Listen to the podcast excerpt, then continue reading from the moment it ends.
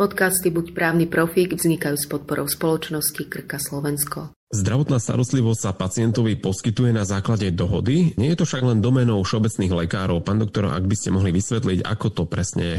Myslím si, že to vnímanie lekárskej verejnosti ohľadom toho právneho statusu vzťahu medzi ambulanciou a medzi pacientom sa už posúva stále viac a viac, že už lekári majú také tie detailnejšie informácie, ale my sa ešte aj v týchto časoch stretávame vlastne s takým pozdvihnutím obočia, keď niekedy na nejakých kongresoch prednášame o tom, že e, základom, alebo teda tým právnym titulom na vzťah medzi pacientom a poskytovateľom zdravotnej starostlivosti je dohoda. A stále sú ešte lekári špecialisti e, primárne, ktorí sa tak zadivia, že, že, á, že počkaj, počkaj, že však dobre, ale však dohoda, áno, však dohoda sa podpisuje, ale to platí len v primárnej sfére len pediatri a všeobecní dospeláci, nie? že toto sa netýka špecialistov, že v živote som žiadnu dohodu ja neuzavrel. Takže stále ešte ako keby takéto zarazenie sa nad týmto názorom ešte stále my evidujeme. Takže preto má zmysel možno si to aj tak ešte zosumarizovať a povedať si, ako to je. Zobrali ste mi vietor z plachiet a stočili ste mi kurz tou otázkou, lebo vy ste na to odpovedali vlastne, o čom sa dneska rozprávame. A síce, že ten právny vzťah medzi poskytovateľom a medzi pacientom má povahu dohody, má povahu zmluvy. A zákon o zdravotnej starostlivosti on vôbec nediferencuje, že to platí len pre primárnu sféru, že to platí len pre poskytovateľov všeobecnej ambulantnej starostlivosti. On to hodnotí ako unblock. To znamená, že vzťah medzi mnou a medzi pacientom je zmluva. Jedinú vec, ktorú zákon o zdravotnej starostlivosti upravuje špecificky v kontexte dohody, je to, že dohoda o poskytovaní zdravotnej starostlivosti musí byť písomná medzi poskytovateľom všeobecnej ambulantnej starostlivosti a pacientom. To je jedna taká konkrétna zmienka, z ktorej môže potom samozrejme aj vyplývať ako keby taký ten dojem možno časti odbornej lekárskej verejnosti, že preto sa dohoda týka len všeobecných lekárov a pacientov. A ešte jedna vec, ktorá je špecificky v kontexte tejto všeobecnej zdravotnej starostlivosti uvedená, je to, že v tejto sfére sa tá dohoda má uzatvárať najmenej na 6 mesiacov. Ale to je všetko. To znamená, že v tom zvyšku, to, že môj vzťah voči pacientovi je založený na zmluve, sa uplatňuje paušálne vlastne na všetky aj druhy zdravotnej starostlivosti. To sa vzťahuje aj na zdravotnú starostlivosť, ktorá je poskytovaná ústavnou formou. Vždy ten vzťah medzi pacientom a medzi poskytovateľom zdravotnej starostlivosti má povahu dohody alebo zmluvy. To znamená, že aj nemocnica treba pri týždňovej hospitalizácii pacienta by s ním mala podpísať dohodu? Nie je e, zákonom vyžadované, aby dohoda, dohoda bola podpisovaná ako formálne, ako písomný právny úkon.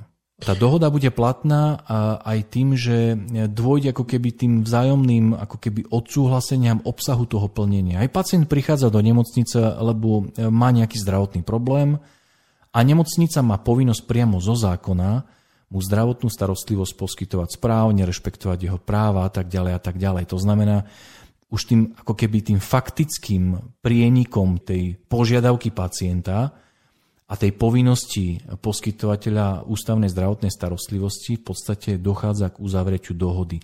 Ale dôležité je to, že ten ich vnútorný, ten vzťah medzi nimi nie je vzťah, ktorý je založený, alebo teda ktorý je nejaký verejnoprávny, on je súkromnoprávny, to je dohoda, to je naozaj ako keby dojednanie o tom, že pacient dostáva nejakú službu a nemocnica má nejaké povinnosti a má za to dostať zaplatené.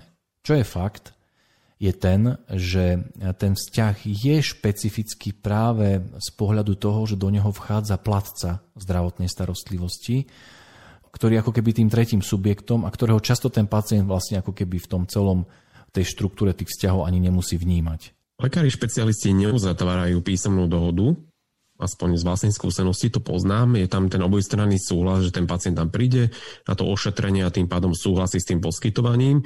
Avšak e, všeobecní lekári, ku ktorým pacient príde ako nový, tak mu dajú tú dohodu podpísať.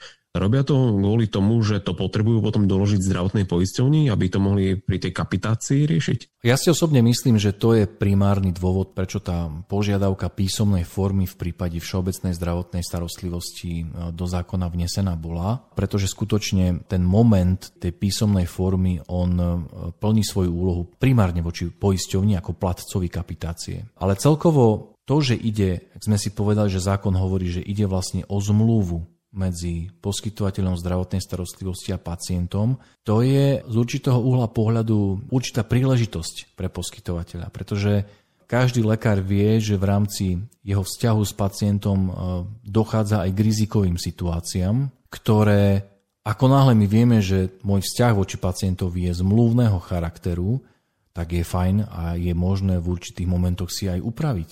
Že ja viem ako keby vopred manažovať tie rizika, ktoré ja predpokladám, že môžu nastať. Ja neviem, napadá mi teraz, dajme tomu, otázka práve mlčanlivosti. Voči komu ja môžem údaj o pacientovom zdraví hovoriť? Častokrát sa to deje vo vzťahu k príbuzným pacienta bez toho, aby ten lekár mal napríklad podchytené to, že pacient s tým súhlasí. A on možno, že aj niekde vyjavil, prejavil svoj súhlas, ale tým, že nie je zachytený v nejakej písomnej podobe, tak ak dôjde na lámanie chleba a tie vzťahy sa nejakým spôsobom zhoršia, naštrbia, tak môže sa stať, že zrazu ten lekár ostane v úzkých, lebo pacient mu bude hovoriť, že na základe čo ste hovorili to, že mám syfilis tomu a tomu. Ej, ako, trošku to ťahám za vlasy, ale to sa môže stať. A práve napríklad táto situácia predstavuje ako keby príležitosť, keď vopred môžem čakať, že nejakú komplikáciu v tom vzťahu s pacientom, že takéto nárazníkové zóny ja si s ním upravím v dohode.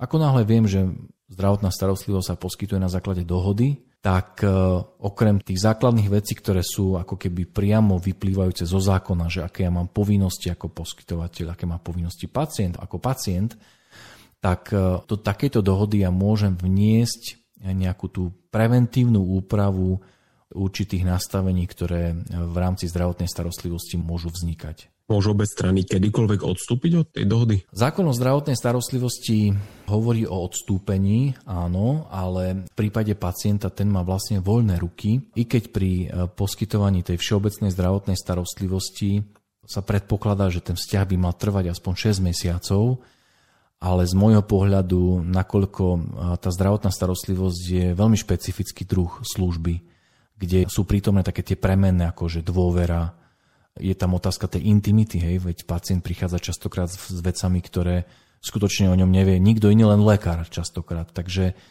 zase nie je možné z môjho pohľadu ho nútiť zotrvávať v takomto vzťahu, ak napríklad jeho dôvera je naštobená voči lekárovi.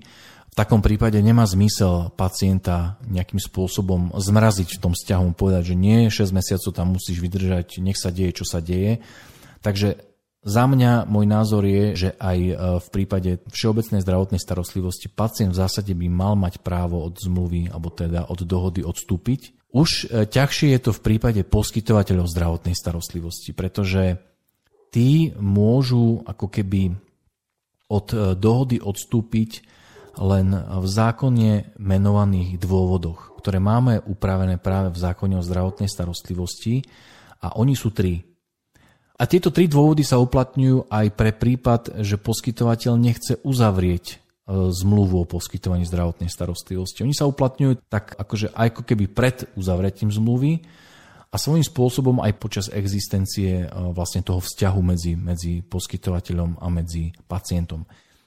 Tým prvým dôvodom je, ak poskytovateľ prekročil alebo prekročí svoje únosné pracovné zaťaženie.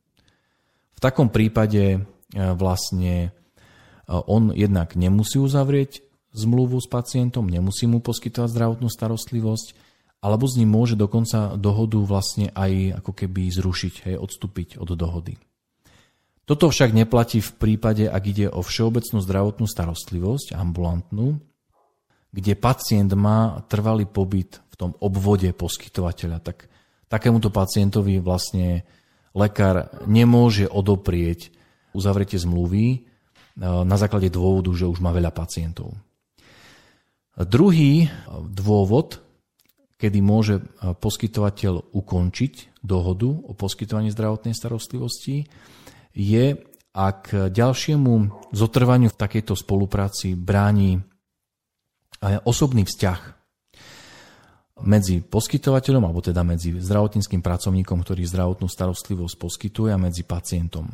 Tam by sme mohli zaradiť rôzne typy takých osobnostných animozít. Ako keď nás počúvajú lekári, určite im napadne hneď jeden, dvaja, traja, možno desiati pacienti, ktorí by takúto charakteristiku splňali. Ide zvyčajne o pacientov, ktorí sa stiažujú, sú nepríjemní, agresívni, vulgárni, nervózni, ale napriek tomu, že ako keby neboli spokojní s tým lekárom, stále do tej ambulancie chodia.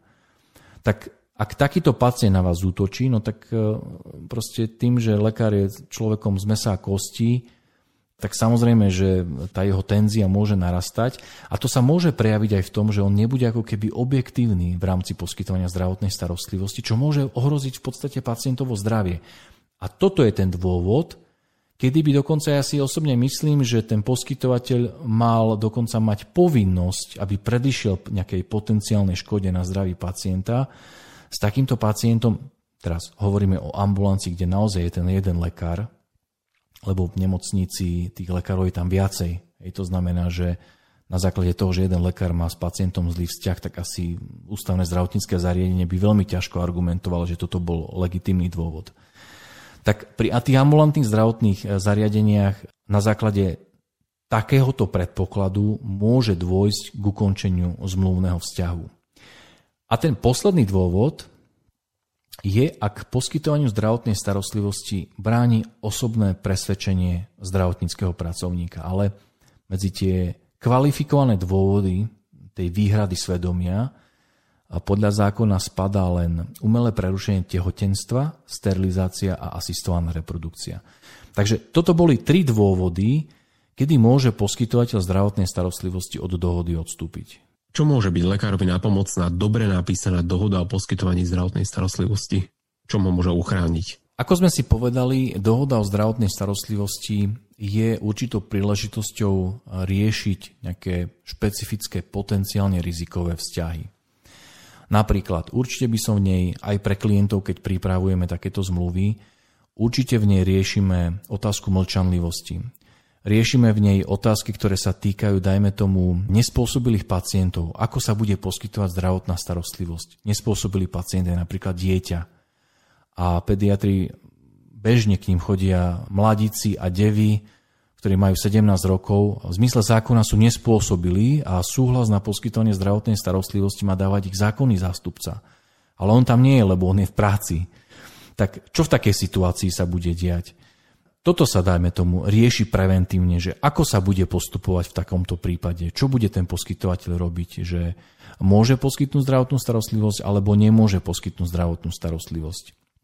Riešia sa potom otázky, ktoré sa týkajú zodpovednosti e, za škodu alebo teda nejakého spoluzavinenia. Napríklad poskytovateľ identifikuje to, že pacient by mal navštíviť špecialistu a v zmluve my riešime to, že on keď ho o tom upovedomí, tak on naozaj musí ten pacient to robiť. Je to v jeho záujme a pokiaľ to neurobí, že nenavštívi toho špecialistu a nastane nejaké zhoršenie zdravotného stavu, no tak je to jeho zodpovednosť. Riešime tam otázky napríklad spôsobu odovzdávania zdravotnej dokumentácie v prípade skončenia poskytovania zdravotnej starostlivosti. Ako sa bude odozdávať e, písomná dokumentácia? Bude sa odozdávať doporučenie novému poskytovateľovi na základe vyžiadania. To znamená, v dohode je naozaj priestor na to, aby sa vyjasnili potenciálne také tie iskrivé momenty, ktoré môžu nastať, keď sa, dajme tomu, ten vzťah nejakým spôsobom rozpadá.